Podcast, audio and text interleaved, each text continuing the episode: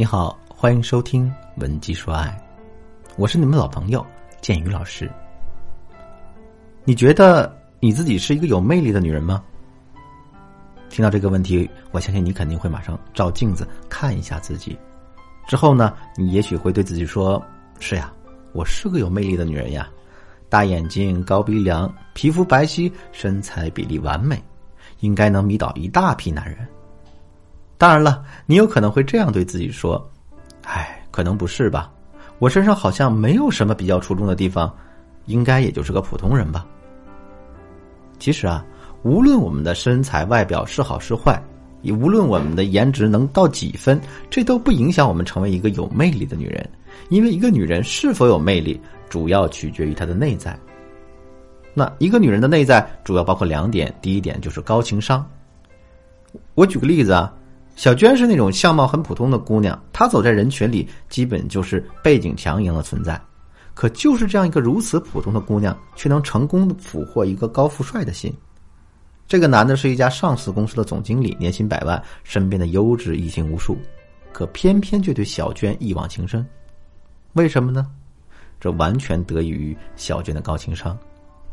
小娟第一次见男朋友家长那天，本来这未来的婆婆对她很不满意，各种刁难她。知道小娟不会做菜，婆婆就当着一家长辈的面对她说：“呀，现在有些小姑娘真是太不像话了，吃饭的时候天天点外卖，连顿饭都不会做。你说这样的女人可要不得。”哎，对了，小娟，你会做饭吗？会做几道拿手菜呀？这话一出口呢，她的男朋友替她捏了一把冷汗，因为这个问题实在是太刁钻了。你实话实说，说自己不会做饭吧？前面婆婆已经亮明态度了。这个回答很明显不合适，可如果说自己会做饭，婆婆让她露两手，那怎么办？这些念头一闪而过，小娟的脸上又有了笑容。啊，她温柔的盯着婆婆的眼睛，平静的说了一句：“阿姨，在您面前，我怎么敢说自己会做饭呢？”这句话不但轻松化解了尴尬，还顺便恭维了婆婆一把。周围的人都露出了赞赏的神情，那婆婆脸上原本很紧张的肌肉也一下子舒展了，男人更是得意的不行。大家要知道，男人都是有虚荣心的，“面子大于天”这句话对于每个男人都适用。我们试想一下，如果是一个相貌普通但情商很高的女人，她不但能时刻照顾到男人的面子，还能在各种场合给男人赚回面子。一个是外表很漂亮但情商一般的女人，她们非但不会给男人撑面子。而且一张嘴就露怯，让男人不敢把他们带出去。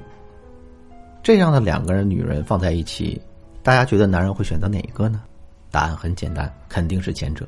因为在男人看来，漂亮的女人有很多，可情商高的女人却很少见。那我们想成为一个情商高的女人也不难，我们只需要记住两点：第一，要保持情绪的稳定，情绪稳定是成熟女人的标配，而高情商恰恰是成熟女人的特权。我们很难想象一个可以随时情绪原地爆炸的女人，会给人一种情商很高的感觉，对吧？换个角度来说，我们生活里其实根本没有什么事情值得我们爆炸的发脾气。我们之所以会情绪激动，不过就是把正在面对的事情看得太重要了。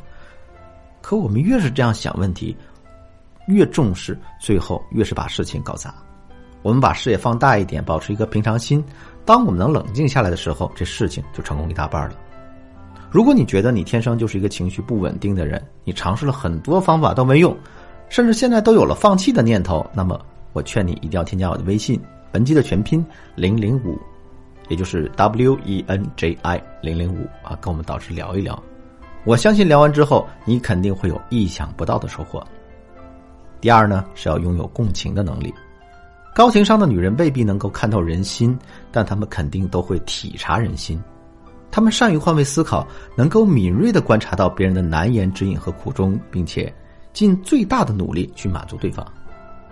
上个月相亲的时候，我的学员小乐认识了一个印象还不错的男人。那接下来两个人就开始进行进一步接触。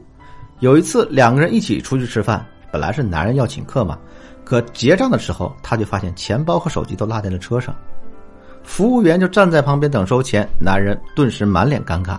这个时候呢。小乐并没有直接来说“我来付”，而是把钱从桌底下偷偷递给了男人。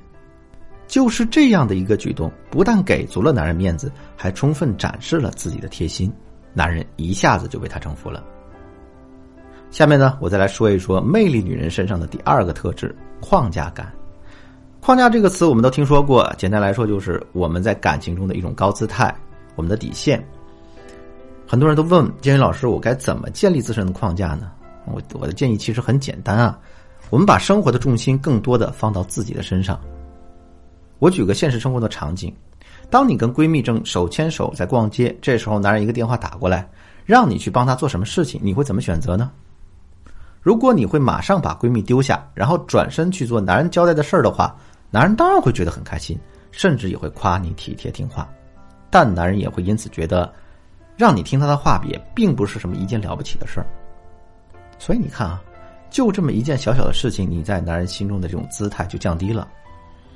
其实我们在感情中的框架，就是通过这些小事儿一点点磨没的。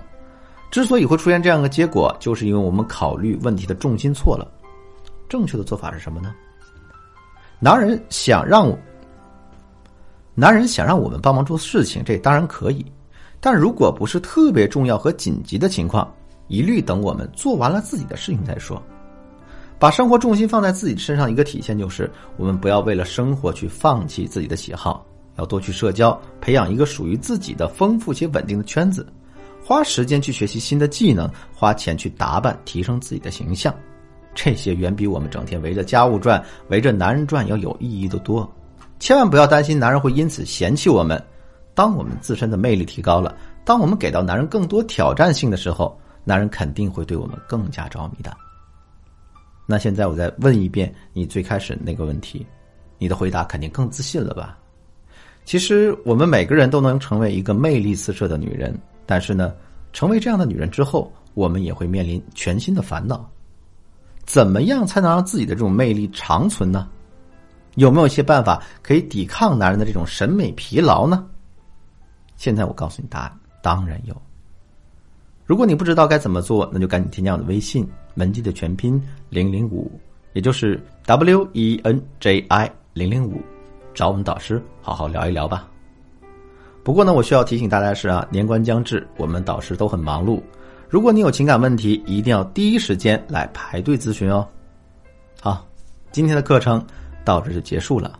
我是剑宇，文姬帅，迷茫的情场，你得力的军师。